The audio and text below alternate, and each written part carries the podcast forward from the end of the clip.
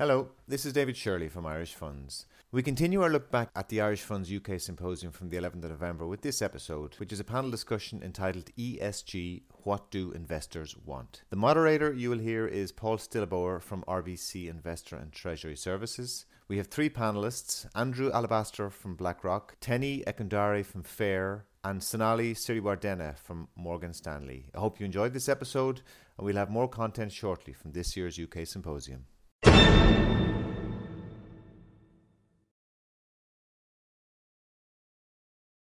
Thanks for having us today. We've got the, um, the panel on ESG, uh, what do investors want? I did expect this to be a full house because I assumed everyone wanted to know if other investors wanted something different than making loads of money and feeling good about themselves. Um, but uh, we'll try and answer some of the questions here. Um, ESG um, is, you know, probably the most talked about uh, topic on, on the planet today, um, especially given COP26. Um, it's, it's you know, gathering pace uh, against a very difficult economic backdrop. We've got the pandemic, we've got a supply chain crisis. Um, potentially, we're moving into the highest sustainable inflation uh, period in 50 years. So um, it, it is something that has created a minefield for investors, and hopefully, um, with this amazing panel, um, we'll be able to answer some questions that you have today. So, joining me today, we've got on the far left um, Andrew Alabaster. Um, Andrew represents the money market fund industry, which is pretty important to Ireland, and, and the impact of ESG on that, um, that segment of the industry, given his role as Director of Cash Management for BlackRock, which is the largest asset manager in the world.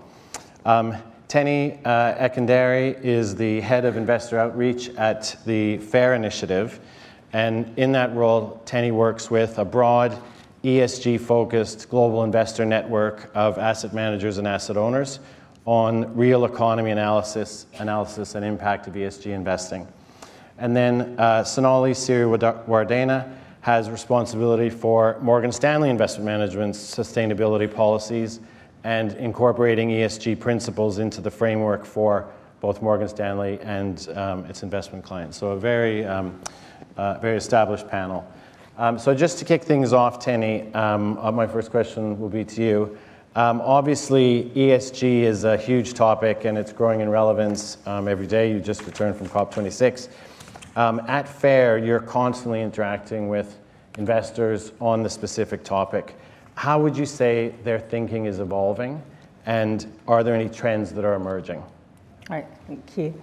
Um, Yes, as you said, I have just come back from COP, and it's amazing to see how much more um, attention and focus is actually being paid to investors as having a role to, and a, a, part to play when it comes to addressing some of the ESG risks that we're facing. Um, and so having it be that there's so much more talk around, okay, what are investors actually doing when it comes to say that the, how they're using their funds and what it is that they're investing in and how they're helping to encourage transitions um, across various industries. So I would say that certainly things are evolving really rapidly. Um, FAIRR is uh, just over five years old, and in that time, we have seen our net network grow to over $45 trillion of um, assets supporting us. And that's really because investors are very quickly recognizing that actually ESG is, is not something that is separate to the day to day job and the day to day role but fundamental to it. So when they are thinking about financial risks, ESG is a material financial risk as well. And so we're really seeing the um, awareness, the information, the knowledge sharing, the education really starting to come through on, on that side. Um, and certainly I'd say that through that period, we've also seen that the way investors are approaching it is evolving as well. So whereas before, I think there was much, it was much more high level in terms of, okay, so at a sector level, what do I need to be thinking about when it comes to um, ESG concerns? But now it's really getting into the weeds a lot more. We're finding that asset managers and, and asset owners want to understand more about what their uh, where the money is being put to work and, uh, and wanting to engage more with companies specifically to try and understand a little bit more around um, how it is that they are financing a, a, transition and how it is that they can make sure that they are creating a, a world where their clients actually would want money, would be able to um, spend their money and enjoy um, the, the returns that they're actually making. So I'd say that when it comes to the um, sustainability um, side of things and the ESG side of things, there certainly has been a lot of evolution, both in terms of data and then also in terms of the um, investors wanting to each other having impact and, and um, supporting a lot more the transition that needs to be made. Okay, great. And just picking up on one thing you said, so it, it's, I mean, I think it's great for large fund managers, large, large investors that have access to corporates. How do the smaller managers get? That's a great question. And I think that it's, it is very much about understanding that there is strength in numbers. And so that's one of the things that we find, not just with, with our network, but other networks out there as well, that the, you have smaller investors who um, have a lot more uh, who potentially have a, a, lot more resource to actually, um, or time to dedicate to actually trying to understand their role within this. But you also have some who say that because of the, the many, many hats they need to wear, they, they need help in, in terms of trying to actually understand this. And so therefore that's where knowledge sharing comes in. And there's no point, I, I keep saying it to, to our members as well, that there's no point in trying to reinvent the wheel. Use the information that is out there, use the networks that exist, tap into them, and make sure that you're taking that um, on board when it comes to the, the work that you're actually doing as well. So I think that the smaller um, investors, the smaller asset owners, smaller, smaller asset managers certainly have a role to play. Um, it's about making sure they are finding those right connections in order to do so. Okay, great. Thank you. It's a great start for us. Um, so, Sonali, um, given uh, Tenny's answer, is there anything you'd like to add to that from your, from your perspective? Thank you, Paul, and thank you to Irish Funds for the opportunity to speak today. Um, look, what we see on the ground uh, within Morgan Stanley Asset Management is a, a, remarkable difference in terms of the volume of questions that we get on ESG. I ran some stats just last evening. So our DDQs uh, the percentage increase on ESG questions, 410% over two years. Our RFPs, 153%. And so it's no longer about are you a signatory to the PRI, but it's far more detailed, far more granular in terms of you know, what's your ESG philosophy on investment?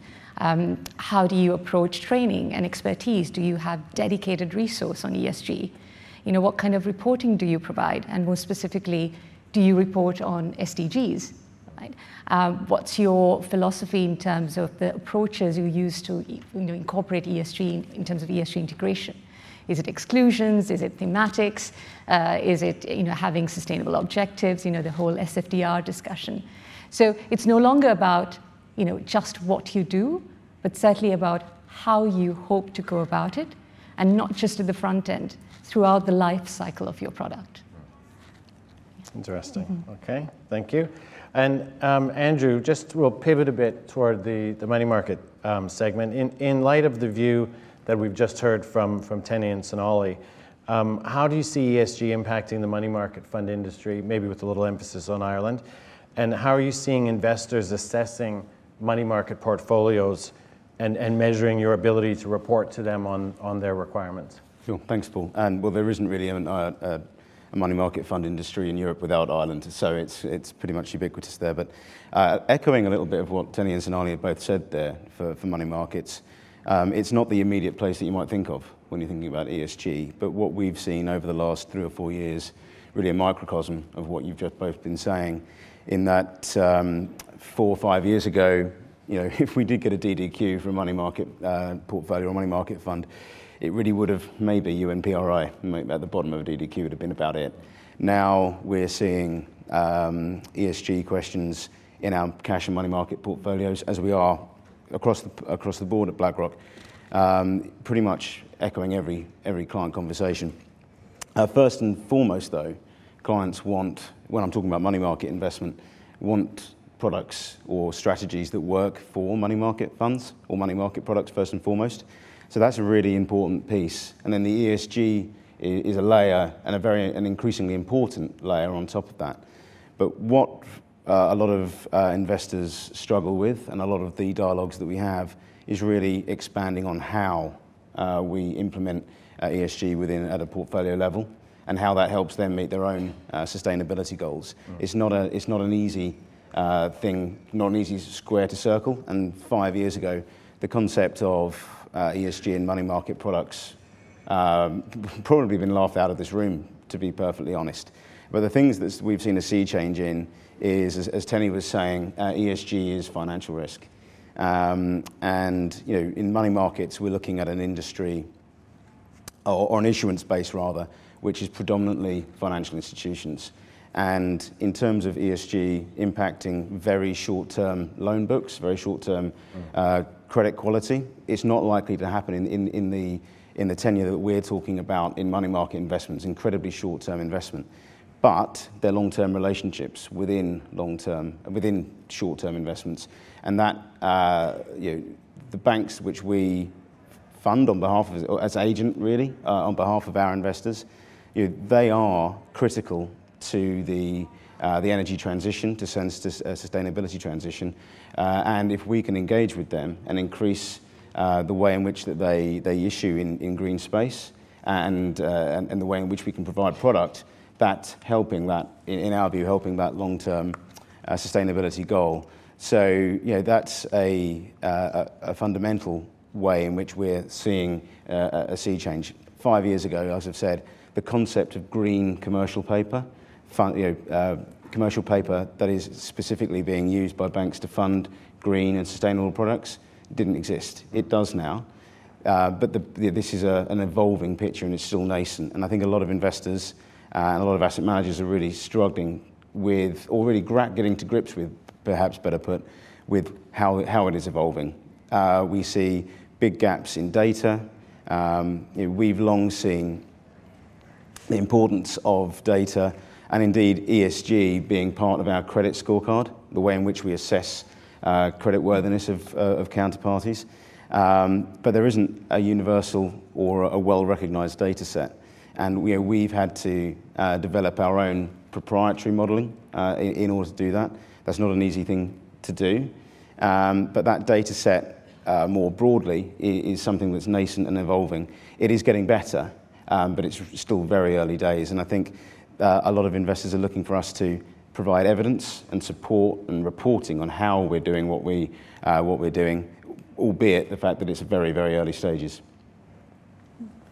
Okay, brilliant. And Sonali, is that something you're seeing? And I know we, we talked about this um, last week, the whole, the kind of the reporting, the link to the quality of data, the lack of data, the lack of standard. How, how do we sort of work our way through the morass here? It's a challenge, is, is uh, in short, is, is, really the answer. I mean, on the data point, uh, it's, it's, it's been quite astounding at um, kind of the tsunami of the regulation that's coming our way, but the fact that the data is just not mature enough for certainly asset owners like ourselves, Paul, to be able to report. Um, I make cite three examples in terms of headwinds particularly on data. Firstly, the regulation in itself, perhaps there are some regulators in the room here, but you know, CSRD in terms of the corporate mandatory corporate disclosures of non-financial information is great, but it's not here yet. So it's really cart before the horse in terms of requiring asset owners to report.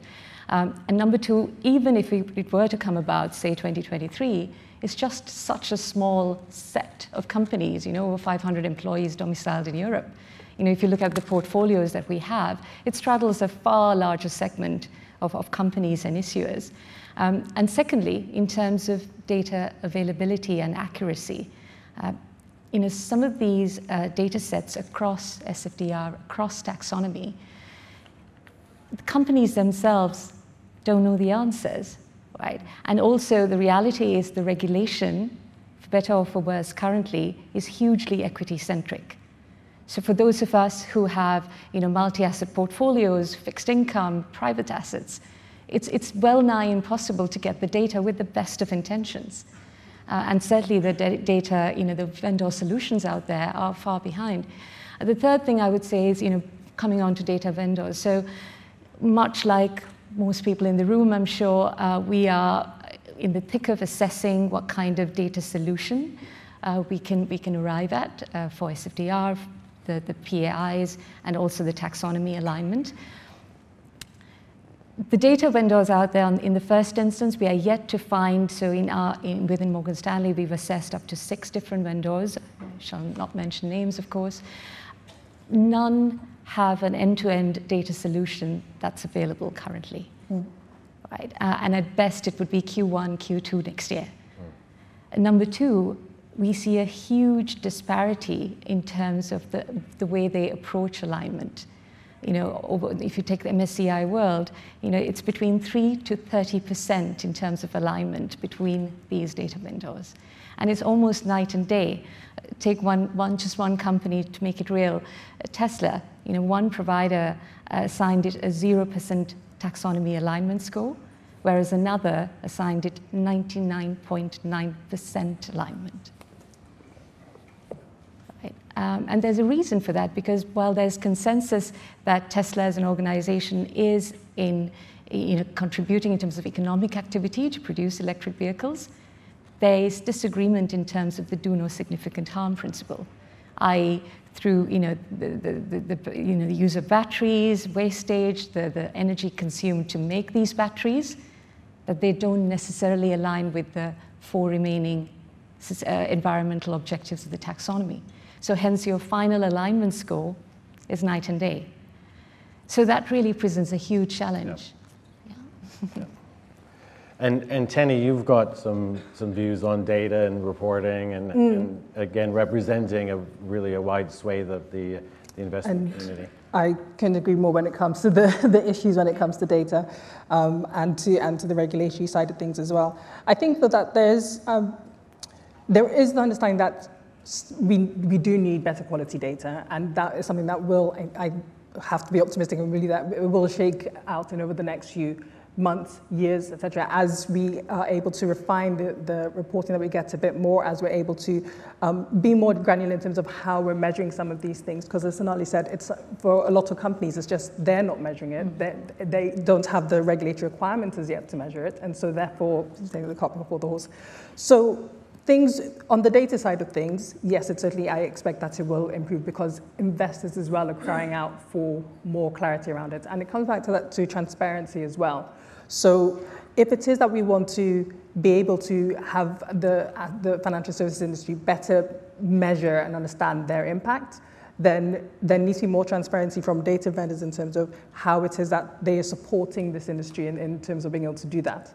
And so we, the, the, same way that we call for transparency in the companies that fair that we that we're assessing and that we're that we're looking at examining, is the same way that we feel that that transparency does it doesn't stop. It does need to keep on evolving, and we do need to make sure that we are getting that come through, um, come through across the board.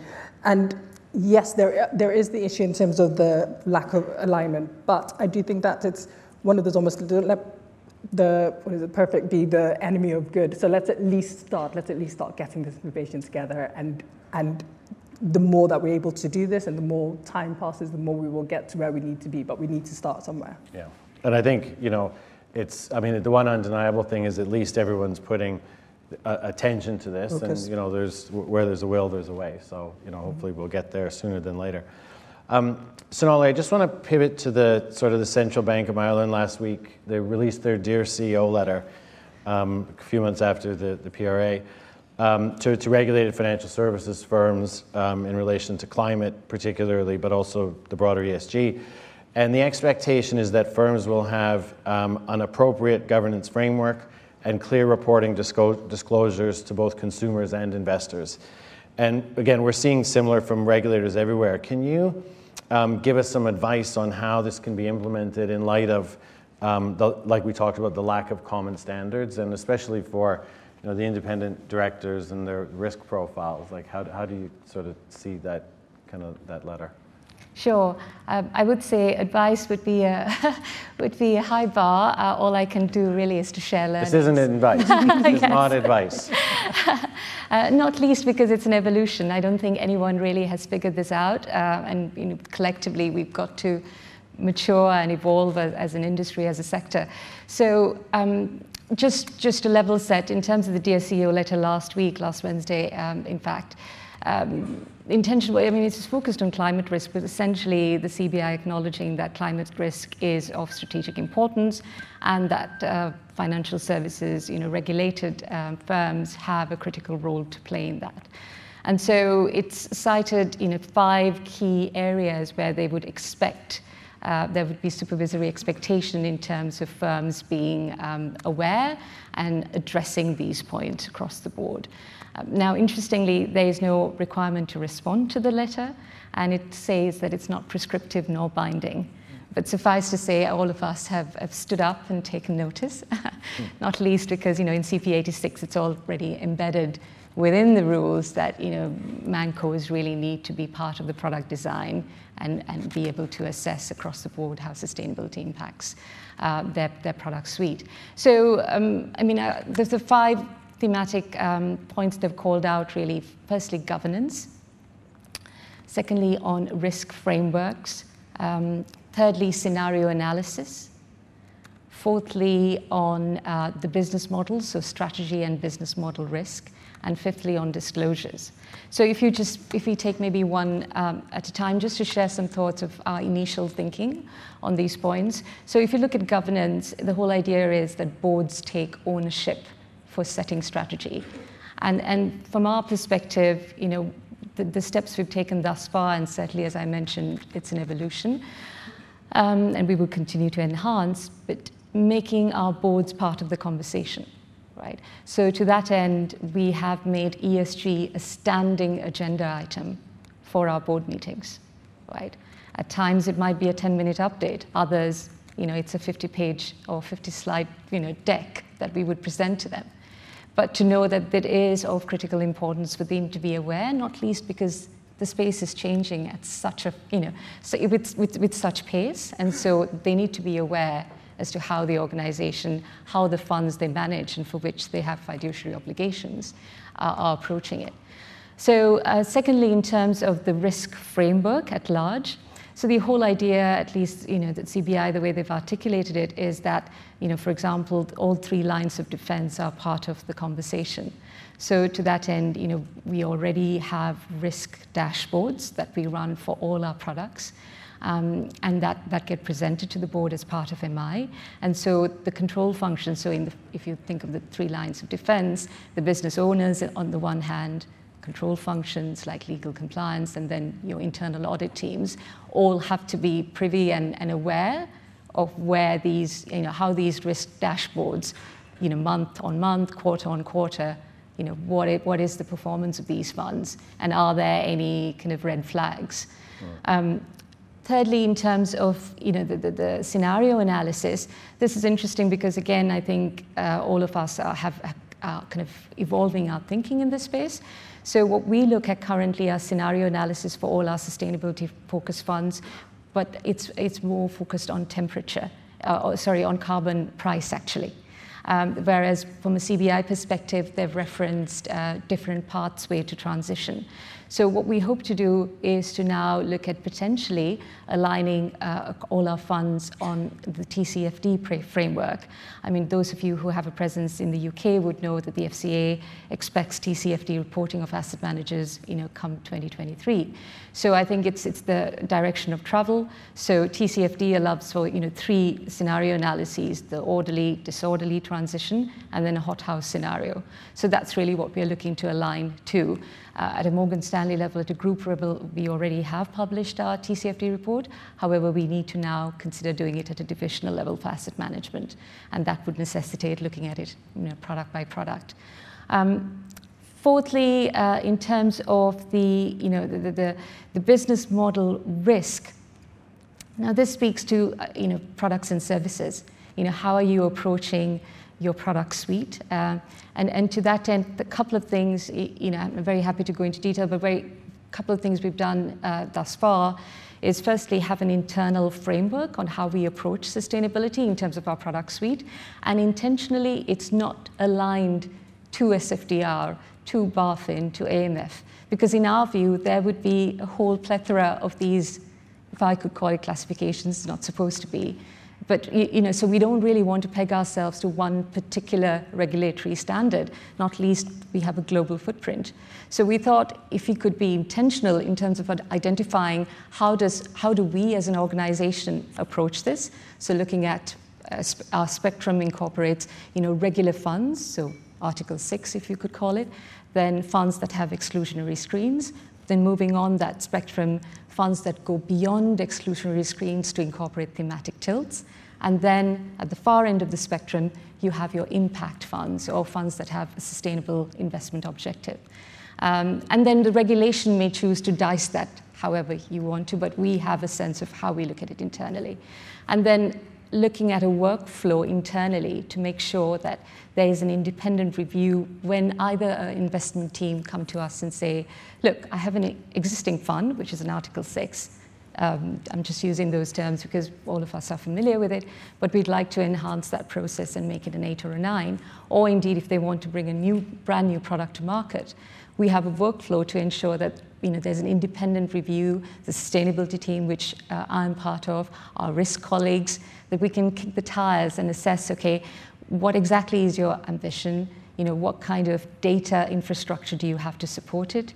You know, how do you, what kind of levers do you hope to use? Whether that be exclusions combined with thematic tilts, best in class, etc. Uh, and how do you hope to also report on it? Uh, once the fund is launched, because that's an important consideration. Could you actually support that reporting? Um, so these are, I guess, all considerations uh, for us as we look to you know, in, incorporate and then enhance our internal procedures. Uh, the final point is disclosure, right? And very simply, how do you avoid greenwashing? Um, and, and to that end, really, I think they're intrinsically linked because if you go about it intentionally and then you, you ensure that your disclosures say what you do in practice. That's essentially what it is. Uh, I mean, the road to greenwashing, I think, is paved with good intention. So uh, uh, the, the point is, how do you make sure that you constantly stay updated in terms of, you know, there might be instances, and it's not specific to ESG, that where market movements or indeed change of approach may mean that you actually consider your ESG integration in a different way or would want to. And to my mind, that's okay. The regulation does not prohibit you to do that. It's not like a UCITS regulation where you have your you know, 5, 10, 40 rule, where if you don't follow it, you're not a UCITS fund. What SFDR and taxonomy, et cetera, want you to do is to stay intentional, to actually disclose what happens under the tin. And that's really the bar you need to kind of set for yourself and kind of hold yourself to. Yeah. I mean, it's a great answer. I, I think one of the challenges is given um, you know, given it's virtually impossible to meet all the, the expected standards that will emerge in the future, and yet people don't want to be trapped in um, a, a, hindsight issue. Like, you, you know, in hindsight, you should have done this two years ago and you didn't.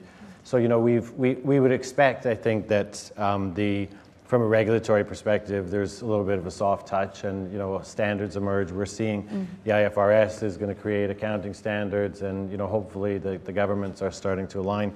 But I, I just noticing on the Slido um, the the question of how do investors navigate the issue of greenwashing. Um, what are the key metrics, indicators that help find um, the right investment or avoid the wrong ones? Uh, um, do you have any view on the, from the um, money market side on you know how greenwashing or how do you show that you've done appropriate um, appropriate due diligence? Well, I think actually echoing a lot of what Sonali's just said is is, is vital, um, and you know in, in, intent versus. Uh, uh, intent versus um, outcome is, is an important an important thing to look at. When we're looking at um, the, and there's another question there around uh, proprietary scoring uh, of it, which I think is, I think is, is, is linked. You know, we are doing proprietary scoring of, um, of, in our case, predominantly financial institutions when we're looking at how we're applying that within money market portfolios, in my case. Uh, and that's uh, an important thing, but it is a, uh, a nascent uh, embryonic, if you like, process. So it, it, we are going to change. It is going to evolve. And actually, when you're looking at it from an investor's perspective, um, there is no individual investor view. It changes by region and it changes by uh, asset class and by client type. And even within that, individual investors within client types have, have different views on, on, on, uh, uh, on the same, what might be viewed objectively, they have very different subjective uh, opinions on. Um, I think, though, what we're starting to see is a common sort of nomenclature become required. Mm. So uh, maybe that is SFDR, and we are seeing very commonly is your fund SFDR 8? Is it SFDR 9? Is it, art- sorry, Article 8, Article 9, Article 6? is something that we're seeing increasingly coming up in conversations. Quite frankly, I think a lot of investors, let alone a lot of asset managers, don't really know what that means. But it is becoming, show my age here, a kite mark for um, for investors to, to pin a hat on. I'm talking about mostly corporate or institutional investors here.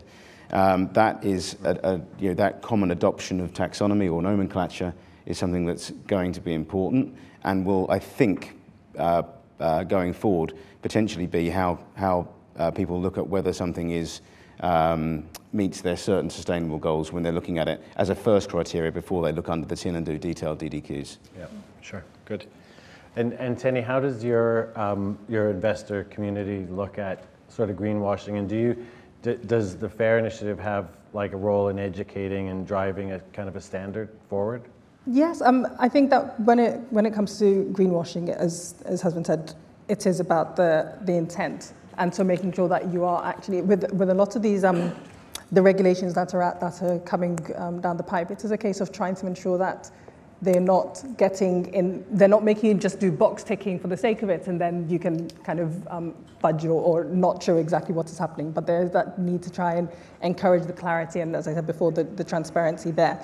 Um, so it's, and then also when it comes to the, um, the being able to compare funds as well, I think that it is again important to recognize that inevitably there is going to have to be alignment around certain things so that we can actually make sure that um, the uh, that the that investors have the information, the data that they actually need. So when it comes to greenwashing, yes, we are going to see we, we do make sure we do try to ensure that the information that you're given you are able to assess it clearly because you understand the intent behind it and it's not say uh, marketing or, or something like that. Good. Okay. So um, we're, we're, out of time. I think we've pretty much captured all of the questions there. It's left for me to thank um, Andrew Sonali and Tenny um, for their uh, great um, contributions, um, the contributions to the panel. Um, you know, I think what we've heard is that, you know, obviously ESG is bearing down on all of us. we're starting to see standards emerge. We're starting, we're at least seeing cooperation. and, you know, as I said at the beginning, intent is um, is, is, sort of half the battle. So the fact that everyone is intending to, you know, move the investment um, society to a level where it's contributing appropriately um, to the climate and the social and the government objectives is, is I think, fantastic. And um, you know, it's I'm sure there'll be a, it'll be a choppy few years um, as we sort of st- start to navigate that path. But um, you know, I've no doubt that uh, that we'll get there. So thank you for your time and thank you to the, um, thank you. To the panel. Thank you.